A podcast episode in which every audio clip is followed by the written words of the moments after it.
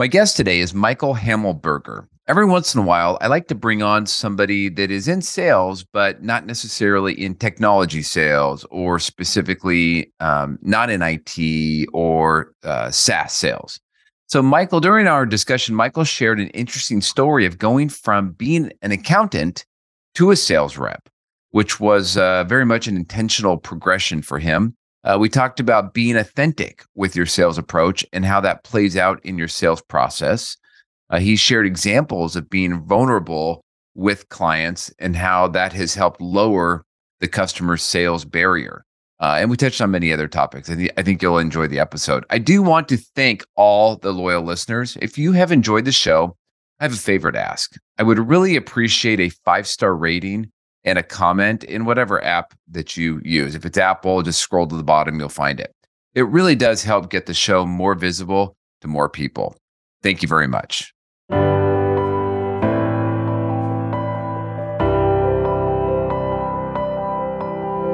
Welcome to the High Tech Freedom Podcast. This is a podcast where we bring successful tech sales professionals, thought leaders, and entrepreneurs to share best practices, insights, and lessons learned with other tech sales professionals.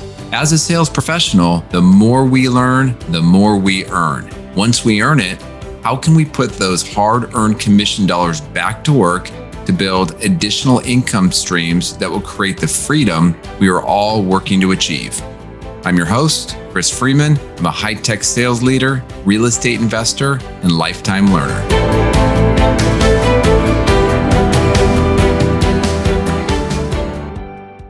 Well, Mike, welcome to the High Tech Freedom Podcast. Just to clarify, my guest today is Michael Hammelburger. Welcome. How you doing? Thank you, Chris. It's great to be here. Yeah, as a way of just getting started, why don't you tell the audience a little bit about yourself? All right. I live in Baltimore, Maryland, married, I have six kids. Wow. That's a lot. I know. I get that a lot. And I have been doing sales for about 10 years. So I started out as an accountant in an accounting office locally here, and I wanted to get more into sales.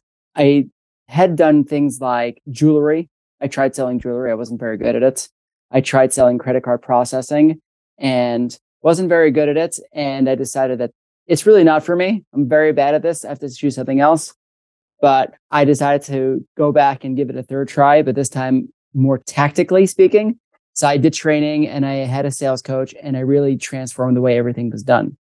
And that transformed everything and it became a complete game changer.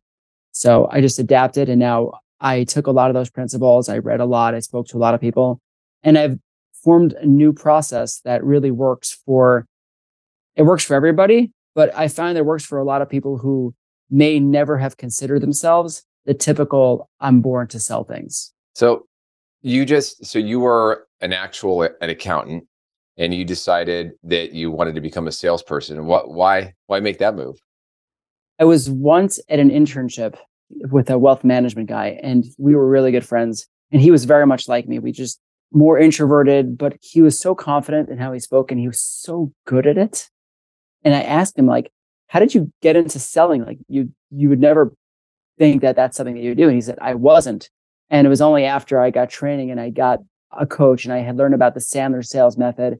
And I just love it. And that really was like something that sat in the back of my mind as something that I really got to look more into this. That's interesting because you know I think a lot of people sort of stumble into the sales role. It ends up being maybe a job they get out of college. They end up getting maybe an inside sales role, and you know it just they just kind of evolve into it.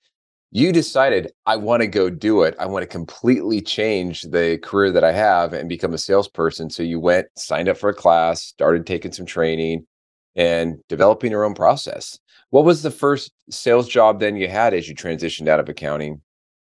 Was selling accounting services was my first job with that process. So I was an accountant at this firm.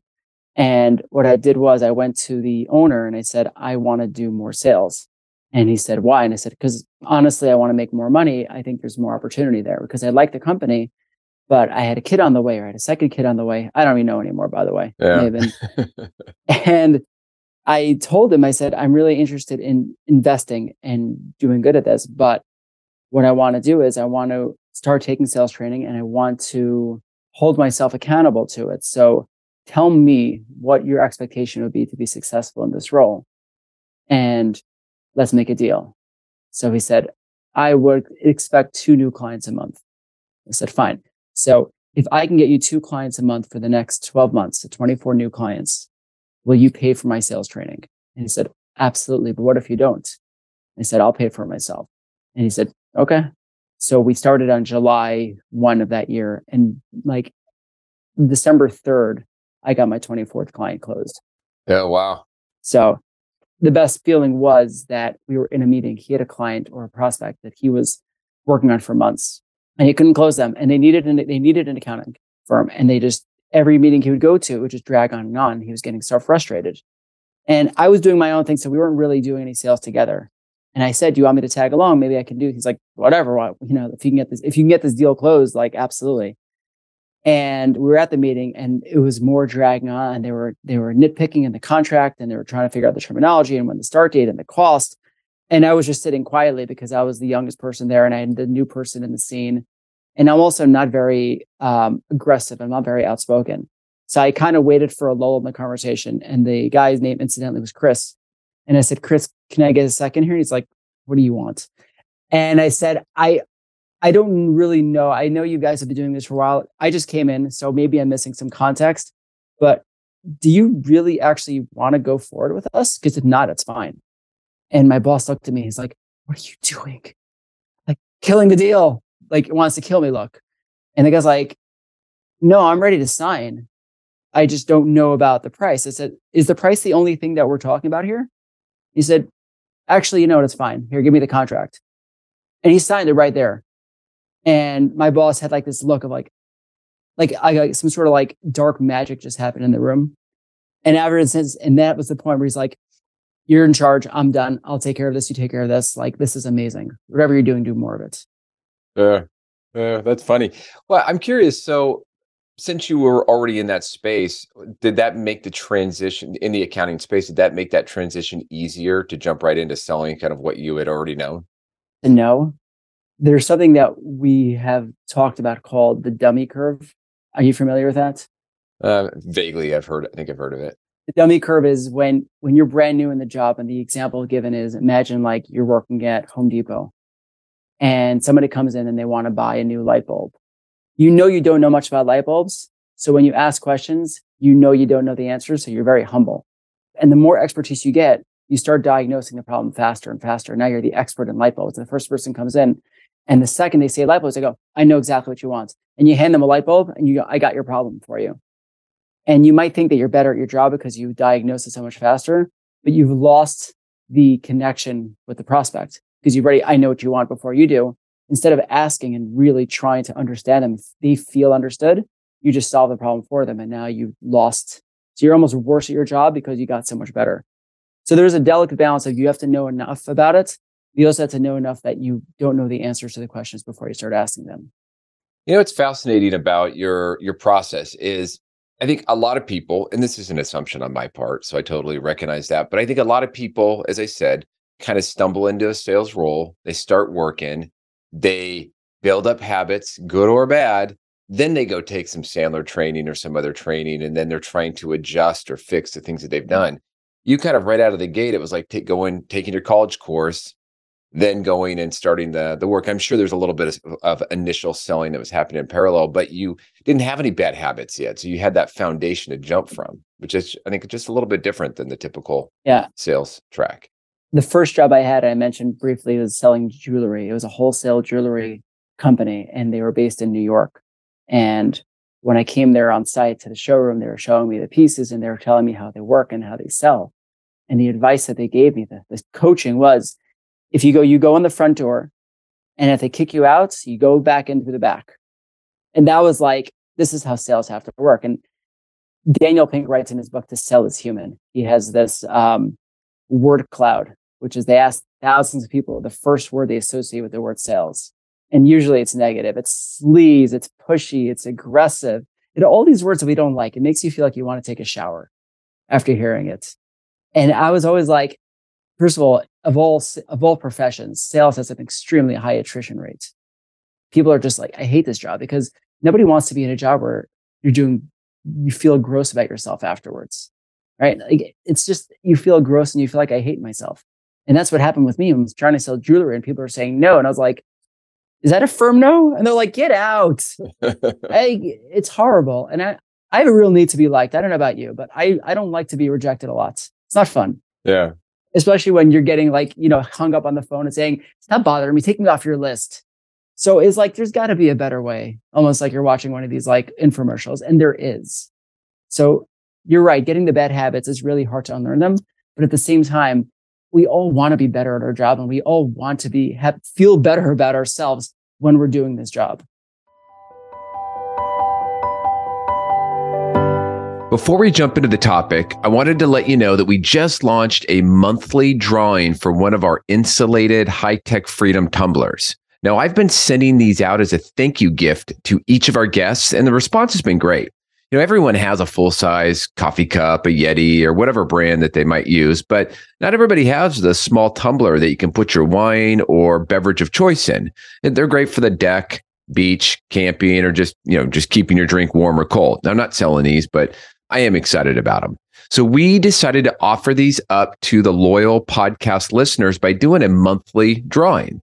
So if you're interested, go to hightechfreedom.com forward slash mug. That's M U G. And you'll see a picture of the tumbler and you can enter. We'll just collect your name, phone number, and email. And if you do win, we'll then follow up and ask for your mailing address so we know where to send it. If you don't win, your name stays in, so you don't need to re enter.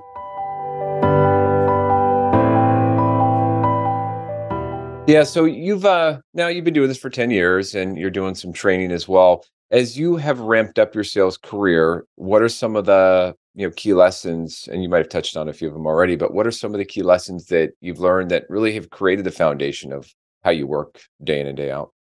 There's so many lessons. That's a good question chris. Lesson number one and i can't stress this enough is you can do everything right. You can check every single box. You if you had like a referee managing your grading your skill set like your sales managers watching you you can score 100% and you still might not get the deal. Because at the end of the day the decision making is not in your control. It's a metaphor for life. Just because you did everything right does not necessarily guarantee with each individual case that it's going to work out the way you want it to. And sometimes you can do an absolutely terrible job and you still might get the deal. The best analogy for sales and for life really is poker. Texas Hold'em. Are you familiar with that game?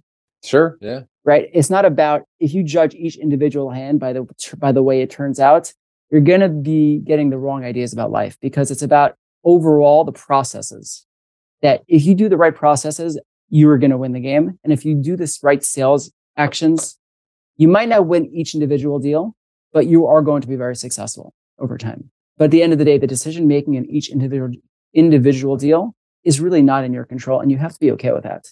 Just because you did it right does not mean the answer is going to be yes. Yeah, it's interesting. I um I've seen that just in my own personal career. and I've always been a big believer that you know, there's times where you know, we've all maybe you've experienced a, a deal that just you know, was kind of easy. You know, it sort of just worked out. Um, you know, maybe you even had a bluebird. You know, love when that happens. It doesn't happen very often though. But I've always been very appreciative of the process because to me, it averages out those times where I have done a ton of work, did all the right things, like you said, and maybe for some reason we didn't get the deal. And so sometimes you're getting rewarded later for the stuff that you did earlier. It's just a little bit of karma, I think. But you know, if if you keep doing the work, you keep building up the skills, keep getting better day in and day out at the craft, um, yeah, you'll be incredibly successful. It also keeps you from getting too high after closing a deal. Like I'm so freaking awesome at my job. But also more importantly, when you don't get a deal and you feel like you should have, and definitely it happened to me early on, and I'm sure it happens to a lot of people. And it'll still bother me, but like if I lost a deal because the person did something wrong, I'm mad about it for weeks. I'm just like, I can't get over this. I need a beer. I need, I'm, I'm out. I, I'll tell you a story that just recently happened where we had a sales, I had a sales meeting with a client and I was referred in by a friend. He was on the meeting as well. And that part's plays an important role also. And what happened was we were talking about the need and we were going through the playbook, going through the steps, and everything was checking off boxes because we start off very early on, making sure this is the right fit. This is the answer might be a yes, it might be a no. These, this is a non-pressure situation. If the answer is no, we're fine with that. We get through, we check all the boxes. Every hurdle we kind of clear, everything's great. It's all matching up. We talk about budget. And I said, right now, what we're discussing, we're looking anywhere between twelve to fifteen hundred dollars a month. Now it's funny. She's like, oh, oh, twelve hundred dollars a month. Because people latch onto the lower number, even though I didn't say that. And she repeated three times a meeting, like 1200 a month is really good. And I was like, 12 to 15, but okay. She's on 12 and 12 and 12. And she's like, this is great. I can't wait to see the estimate. I said, so, you know, and we end off the meeting that what we're going to do is here's what I need from you. Here's what I'm going to do. Let's let, and we're going to meet next Monday with the information, with the actual number, because it's not exactly 1200. And we're going to see. And then if the, if everything is working, we'll go from there and you can tell me what you'd like to do. Great. Everything checks off. He's on the meeting as well. And we have the meeting scheduled for Monday morning. So Monday morning, we get on the phone. He's not there. And we're all happy. She's telling me about her cats. She really liked cats. And what happens is I said, okay, so I went through the numbers and here's what I'm coming out with is 1379 a month, which is pretty good, you know, pretty close to 1200. I'm thinking like, oh, maybe, you know, she'll, and I said, it's probably going to be a little bit lower. I'm, I'm conservative. This is a very conservative number estimating for worst case scenario situation, but I think it's well within what we talked about. She's like, wait, 1379. Um, you told me $800 a month. And I'm like, are, are you sure? He's like, yeah, I wrote that in my notes. You said $800 a month. This is way too high. Right, now talk about an unexpected like bomb in the middle of the meeting. Like, oh, the reason why I brought the third person in the meeting, I asked him like, what did what, what was the number we discussed? He's like, you told me you said between 12, 15. I said, and what was her reaction? And, and he said, she's cool with that. I said, okay, I'm not crazy. I was like, no, why? And I told him what happened. He's like, you never said $800 a month. So I'm not crazy. We covered that part out. Right. So back to this meeting, she's like 800. I, I, I there's no way I can afford 1379. We're no, we're not even close. And I said, sounds like it's a no, right? She's like, yeah, I think so. I said, it's fine. Not a problem. And we hung up. So I know you're the host over here, but what would you do if that happens to you, Chris? Put you on the spot a little bit.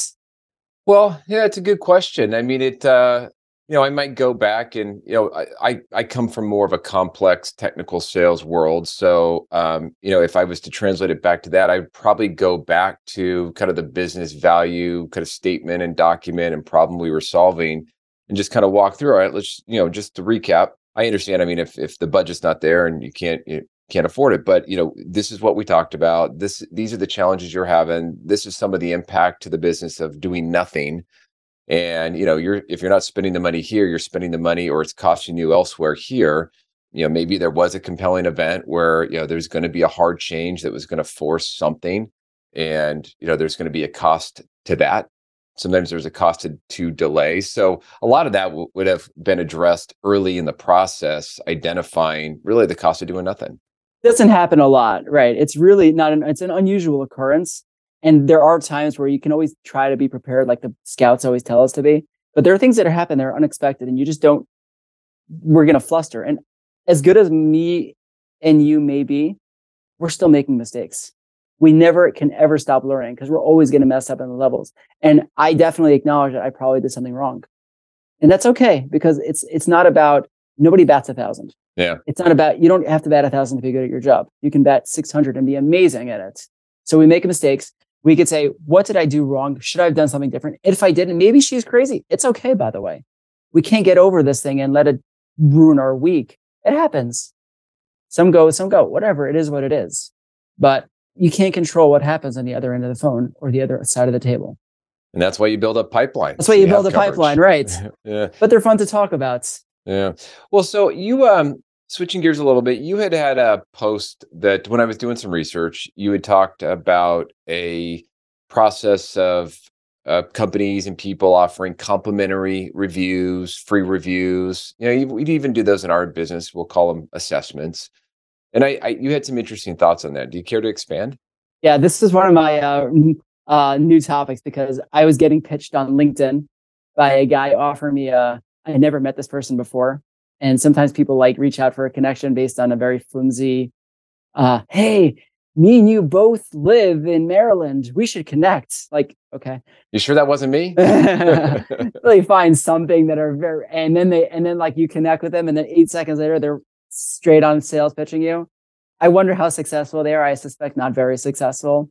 That's another topic, by the way. But his his thing was, hey, wouldn't you love a complimentary review of all your of your life insurance policy as if I want to give you something nice. like, hey, I'm all, I'm I'm just want to be nice to you and offer you something for free. And what I it got me thinking was like, this is the complimentary review that you're calling it, the name that you're giving it makes it sound like you're giving me something like, hey, you want a free complimentary continental breakfast? Like, sure. Right. But you're not giving me anything. You're making me work. You, I know you're trying, there's a sales pitch coming because I know what's not going to happen is you're going to say, you're great. And I'm like, oh, thank goodness you were here. It's a sales pitch and it's a fine. You're allowed to sales pitch people. That's where we all do the same thing. But stop pretending that what you're doing is offering me something of value as opposed to what it's doing is I'm me I'm trying to give pitch you a service which you may or may not need. So we call it by a different name, and you're right, assessments are different. And pointing out the need for reviewing life insurance is really important. I have life insurance. So if somebody would say to me, You have life insurance, by the way? And you'd say, mm, Yeah, I do. I got some. And I'd say, How often did you review it? Have you? And I'd say, Oh, six years. They go, Okay, do you know that every five years things drastically change? and there's a good chance that you're eligible for this and this and this. And I'd say, oh, I'm going to say, would it make sense to take 25 minutes to check it out? And I'd say, yeah, let's do it. Completely different game, even though we're essentially getting to the exact same place because you're being honest with what you're doing. But if I'm at a bakery and I give you a free sample of a food, I'm giving you something that you'd like. You may like it, you may not. This is not the same thing. So I kind of got on my soapbox about I'm not a big fan of it. And I want to see what other people think about that. And most people are kind of like, yeah, I agree with you. Except one guy's pitched me again with it. He's like, well, here's what I do. I offer you a free diagnostic. I'm like, stop it. Yeah. Well, I mean, look, it's we all know why it's being done, right? It's being done so you can then say, all right, here's what we've identified, and here's what you need to go work on. And by the way, we happen to be able to provide that, and we can solve that. Um, so it's a little, uh, it's it's not very authentic. And I think as you know, as we kind of move into the next era of selling, people want more real approaches. They want more authentic selling. Um, I would argue just even more direct communication. Yeah, but you're right. Direct communication, like David Sandler says, people hate being sold. They love buying, they hate being sold. The minute I feel like you were trying to sell me something, especially when it's done like that, I go into a place which we refer to as a zone of resistance, which means I'm putting up walls, some bar- barriers and barricades around me from preventing you from selling me because I don't want you to sell me anything. And when I hear complimentary review, free site audits, I'm like, defense, and your job is much harder now if I feel like that purpose of this is you're trying to sell me, but you're not telling me you're selling me, and it's not, there's a lack of transparency over here, then my defenses go way up, and you're kind of wasting your time because you're not doing it in a smart approach. Yeah, yeah, totally. I um, I had a guest on last week. Uh, the episode hasn't uh, actually it'll come out right before yours. Uh, Brian Burns, he's got a very successful podcast out there, but he calls it the sales rep zone. Right, your you know our goal is we need to get out of the sales rep zone uh, to really connect with your client. Well, uh, Michael, as we wrap up, uh, is there anything else you, that you would like to share with the audience? So, one thing I love to tell people, a there's so many lessons, right? Having a process and making sure expectations are managed. Um, but since we talked about honesty and transparency, the idea is like that people, somebody says that like he ever get a call and he'd say, "Hey, I just happened to be in the neighborhood," when I know that's not true. You're not helping yourself you might think that these little harmless white lies are good because they get me in the door. Or you put on your subject line RE, like regarding, so I'll open your, it'll seem like it's in the middle of a conversation. That you're not helping yourself by being, by not being transparent. The best thing you can do is to be vulnerable. Like I'll use an example of like a LinkedIn post I'll put out. When I put out a post that makes me vulnerable, like I'm the guy who did something wrong, I get so much more engagement from people because they want to help. If I would start a meeting with I might, I've never done this before, or I'm very, I'm very nervous to be here. The other person in the meeting is not going to be aggressive. They're going to help you much more because we want to help people and we don't, we don't see you as an adversary. We all of a sudden see this person as a human being. And that is the best way to have a productive conversation. And that's when sales actually want to happen. Yeah. Yeah. I do. Uh, I mean, so many reps use the I'm going to be in the area line. And uh, I was actually just reaching out. And I'm trying to meet up with a, uh, a director or VP, and you know somebody else. I, I heard somebody else talk about this, and so it was just top of mind at the at the time. And I was just you know very direct that look, I'm, I'm coming out to to meet with you. You know, you're an important client, and I, I you know would like to sit down with you. And you know, there's no I'm going to be in the state. I'm going to be in the area. i'm coming out to meet with you. Period. Exactly. Well, um, Michael, so uh, you have a business called Sales Therapy. Do you want to share just a couple, a quick minute on that before we wrap up? Break the rule that we talked about before. So sales therapy, we like to coach people who are, let's say, they don't feel comfortable with that process. They'd much rather feel comfortable with the technical things that they do well. So example, a podcast guy, love doing podcast, doesn't like doing sales. Their dream is I have a brilliant VP of sales who's going to handle everything for me and I'm just going to operate the opposite of business. We work with people to not change who you are, be your actual authentic person with your same personality and be really successful at sales because a you're doing the right things you're saying the right words you're learning about what it is that you're doing. We're not trying to change you and pretending to be somebody we're not. One thing that we do with people and this is a sales pitch is that we sit down with you for one hour and just break down we do an audit of your process. So a couple of things we might you might like and not like and that's it. There's absolutely there's some pressure to be to turn that into a more longer engagement because that's what we're trying to do but it's really helpful for people, even if that's all they have. So if people want to learn more or they're just curious to pick our brains, they can totally hit me up and we'll set something up on the calendar and go from there. Yeah. And you know, when a, I've had guests or other people in my network offer up things like that, right? Just a, a review call like that. In fact, I did a call with a gentleman that uh, he is a podcasting service for pod. He is a service for podcasting. And so I did a, a 30, 40 minute call with him, and I didn't contract with him for any of his services, but he was referred to me. And so we did a call and he checked out a couple things in my podcast and you know he made some great suggestions and every time i do one of those whether or not i engage or contract or buy services from that person or company i always learn something or walk away with a tidbit of information so i suggest you take uh, michael up on that uh, michael we'll have your linkedin link in the show notes. Uh, is there another way that somebody should reach out if they would like to connect? Um, the website is greatsalestherapy.co. That's probably the best way to go with us directly and uh, reaching out through there is probably what I'd recommend. Sounds good. Well, thank you for your time today. I really appreciate it. Chris, thank you so much. It's been a pleasure being here. Thanks again for joining us today. To get more sales and real estate tips, you can subscribe to our newsletter at hightechfreedom.com. You can also join our private Facebook and LinkedIn group that is exclusively for sales professionals. If you found a nugget of good information in the podcast, please subscribe, give us a positive rating, and write a review. If there is a topic that you would like us to cover in the future, please send us a note through our website at hightechfreedom.com. Until next week, make this your best week ever.